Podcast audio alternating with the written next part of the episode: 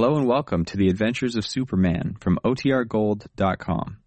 This episode will begin after a brief message from our sponsors. Faster than a speeding bullet. More powerful than a locomotive. Able to leap tall buildings in a single bound. Look! Up in the sky! It's a bird! It's a plane! It's Superman! Yes, it's Superman, strange visitor from another world who came to Earth with powers and abilities far beyond those of mortal men.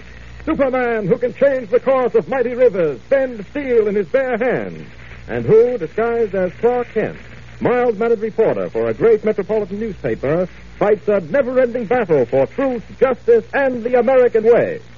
But before we join Superman, here is an important message.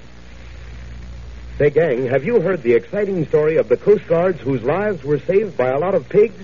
Well, sir, it actually happened. These Coast Guards were engaged in landing operations off the African coast. The sea was very rough. Okay, men. We've landed all our troops and equipment. Let's get back to our base. Give her the juice, Sam. Oh, we're stuck in the sand, Henry. I can't budge her. Oh, keep at it, Sam. We're leaking badly as it is. Oh, my gosh. Both propellers are busted clean off. We're finished now, all right. Uh-huh. Well, we'll just go ashore and catch up with the army troops over there in that village. Hey, Sam. There's an enemy patrol heading this way. Come on, into this shed. Henry, Henry, we're in a pig pen. It's too dark to see him, but I'll bet there's at least a dozen pigs in here. Right next to us. That's perfect, Sam. They'll never find us here. Come on, get over in this corner and pull the straw over here. For five long days, those two Coast Guards lived in the pig pen. Finally, the town was surrendered to American troops, and they emerged, still full of fight and energy. Now, gang, those two Coast Guards might not have been able to survive their tough experiences if they hadn't been in A1 condition. But they were. They had plenty of real stamina. And while we're on the subject of stamina, I want to give all of you a really helpful suggestion. None of you can expect to grow up sturdy and strong unless you eat right, which includes getting all your vitamins. And I can't think of a better way to start getting two very valuable vitamins, B1 and D, than by sitting down to a swell big bowl full of crisp, delicious Kellogg's Pep for breakfast every morning. And boy, oh boy, are those crunchy golden flakes grand eating. Ask your mother to get you a package of wholesome, delicious Kellogg's Pep tomorrow. Remember the name now, Pep. P-E-P. And now, the adventures of Superman. As you know, Superman in his guise of Clark Kent is now pitted against the most powerful criminal in the world, a mastermind known as the Vulture, who has once again succeeded in getting his hands on the irreplaceable model of Dr. Cameron's Mechanical Man. In our last episode, we heard how the Vulture enlisted the aid of a man named Smith to build an eight-foot replica of the Mechanical Man, a veritable monster to do his evil bidding. But more than that, the Vulture is planning a campaign of vengeance against Clark Kent and Perry White. As our last episode ended, Jimmy Olsen had fallen into a trap set for him by the master criminal. And this, as we learned, was the first step in what the Vulture called an experiment in horror. Yet, strangely enough, as our story continues, we find Jimmy sitting in the lavish study of the Vulture's hideout, very much at his ease as he eats a large ice cream sundae. And sitting across from him is the Vulture himself. Listen. There. Boy, that tasted good. I'm glad you enjoyed it, Jimmy. Say, listen, mister. Just what's your game, anyhow? You'll find it a very interesting game, I think. Just what don't you understand? Well, for one thing, I know I'm a prisoner here. When I tried to get out, I found all the doors locked, the windows, too. Besides, you haven't made any bones about telling me I can't leave. True. So I've got the feeling that this isn't just a nice sociable party. That's right, Jimmy. Well, I don't get it. Why are you treating me so nicely, then? I'll explain. For one thing, I dislike physical pain so much that I am incapable of inflicting it on others. For instance, if I were to torture you, I'm sure the torture would hurt me more than it would you. Besides, if I inflicted pain on you, I'm certain you wouldn't give me the satisfaction of showing it. Now, would you? You bet I wouldn't. You can do what you like to me. You'd never let, get me to beg for mercy. As long as I could hold out, anyhow. Quite so. Then there'd be no point in physical torture. But mental torture, there is something else again. It's the principle Hitler uses, for instance, to force people to do his bidding. You mean you're going to make me do something for you? No, not you. Now look. Suppose Clark Kent and Lois Lane and Editor White of the Daily Planet were led to believe that you were being tortured. Suppose you yourself were to give them that impression. If you think I'd do a thing like that? You're crazy. Suppose you want me to pull the old gag about calling them on the phone and telling them you're torturing me, eh? Oh, no, nothing as crude and obvious as that. Well, just what are you going to do? You'll see, Jimmy. Quite an amusing and ingenious little game. By the time I'm through, Kent and the others will believe that I am torturing you as the Indians tortured white captives. They'll be in a frenzy to find you and stop it. And the fact that they won't be able to find you practically drives them mad. Very amusing. Yeah, very funny. Oh, you don't think so? No, that's a horrible thing to do. Do anything you want to me, anything you hear, but leave them alone. Can't you stand it? I can stand anything. Do your worst. Don't do anything to hurt my friend. Well, we'll see. I'll think over my plan a little further before doing anything about it. However, you're still my prisoner, so I shall ask you to go back into that room we've set aside for you. Okay, there's nothing else I can do. Right now, anyhow. into the room now. I'll lock you in, if you don't mind. Little fool, he played into my hands perfectly. Uh, ring for Judson. Well, Judson? Everything works perfectly, sir. Good. You made a recording of that conversation I just had with the young man? I did, sir. Excellent. By guiding the conversation, I managed to make him say, uh, let me see. Ah, yes. Once he said, You can do what you like to me. You'll never get me to beg for mercy. Yes, sir. We can use that beautifully in the record I'm going to make. Then he said, That's a horrible thing to do. Do anything you want to me, anything you hear, but leave them alone. Splendid material, sir, for putting on the record we're going to make, eh? Perfect. And also, in an angry tone, he used the one word, no. We can use that over and over again, Judson. Just that one word, no. I must congratulate you, sir. You're a remarkably clever man. I am indeed, Judson. I am. Our scene now changes to the office of Editor White in the Daily Planet. The time, a few hours later. Editor Perry White is striding up and down his office angrily while Clark Kent looks on. And you, you, uh, a bit fool to go chasing off on a call across town to police headquarters, leaving that kid unguarded. Chief, it Wait, was a beautifully planned job. Ah. And you know I was expecting some sort of word from Inspector Henderson about the mechanical man. Naturally, when Lois called me and said Henderson had telephoned for me to come to headquarters right away, I went. When I got there and Henderson told me he hadn't called at all, well, then I knew something was wrong. No, I suppose I shouldn't blame you, Kent. I, I'd have fallen for the same trick myself, I guess. After all, neither of us is Superman. Uh, no, no, you're you're half right. Well, I mean, you've you've got something there. Yes, and neither is that miracle man, this Houdini of the underworld, who calls himself the Vulture. He's no Superman any more than you or me.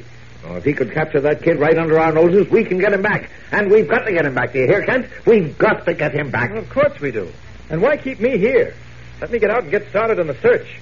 We've got to find out where the vulture's new hideout is before we can rescue Jimmy, and we'll never do it sitting here. We're staying here until Inspector Henderson calls and lets us know what his men have uncovered. Ah, chief. Practically, the entire police force is combing the city. There's nothing we can do but wait. Ah, there's plenty of Superman to do if you could only get away from here. Eh? Eh? What's that? Oh, what'd you say? Nothing, nothing. You said something about Superman. I Oh, distinctly heard. Oh, wait a minute, wait a minute. That may be the inspector now. Why speaking? Oh, yes, Lois. No, no, not a thing yet. Now, Lois, in the name of heaven, hold on to yourself. There's no point in crying. You are crying. I can hear you sniffling over the phone. Now, stop worrying. We'll find the boy. But what? Well, this is one time that Superman is not here, and that's all there is to it. All right, Lois, goodbye. The fool girl blubbering out something about if only Superman were here. And look, Chief, I, I, I can't stay here waiting for that call from Henderson any longer. I want to find Jimmy, and I've got to get going. You'll stay here, or I'll know the reason why. Jimmy Olsen's in trouble. That's the reason why. And I warn you.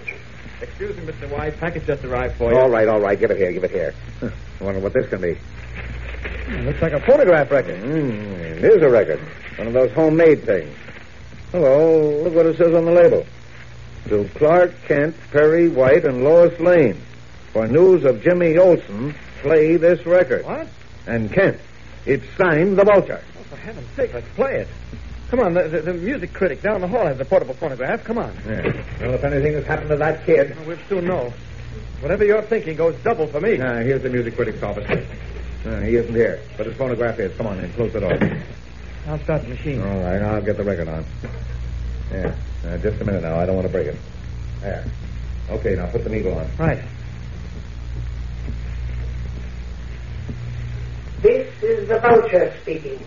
This is meant to acquaint you with a few pleasantries that are now happening to your friend, Jimmy Olsen.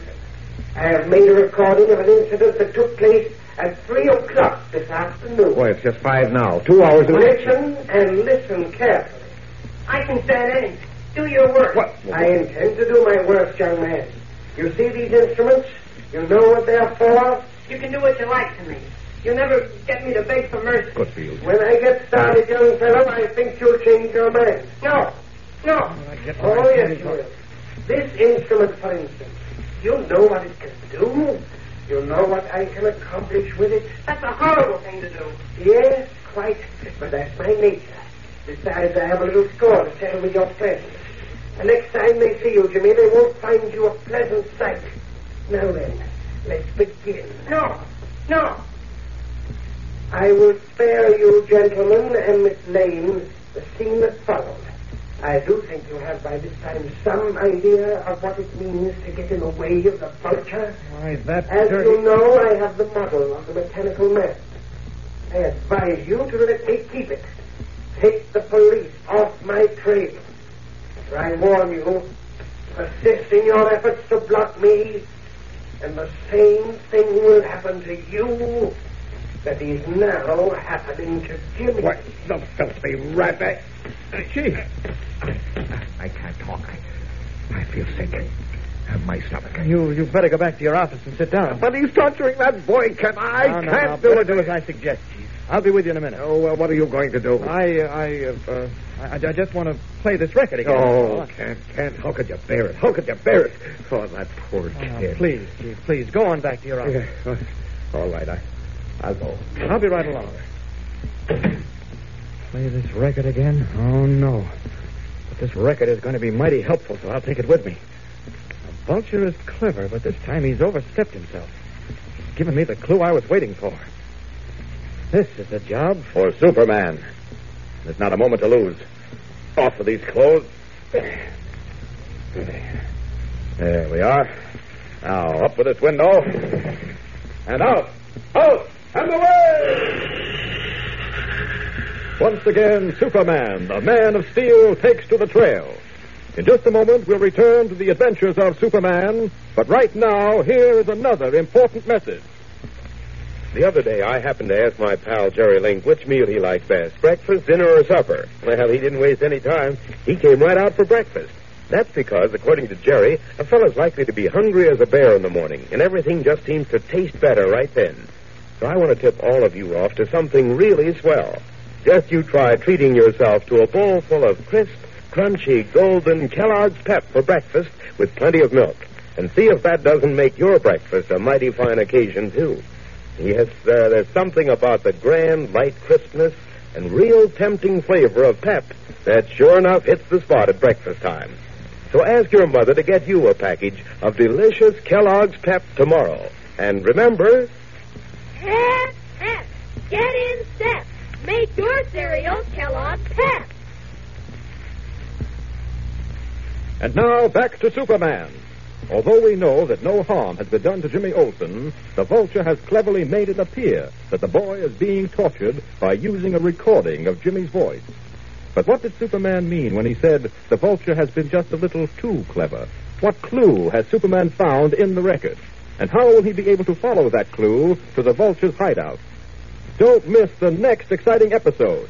Be sure to be with us tomorrow and every day, Monday through Friday, same time, same station, for the thrilling Adventures of Superman. Faster than a speeding bullet. More powerful than a locomotive. Able to leap tall buildings in a single bound. Look! Up in the sky! It's a bird! It's a plane. It's Superman! Follow the adventures of Superman every day, Monday through Friday, same time, same station. Superman is directed by George Lowther and is a copyrighted feature appearing in Action Comics magazine.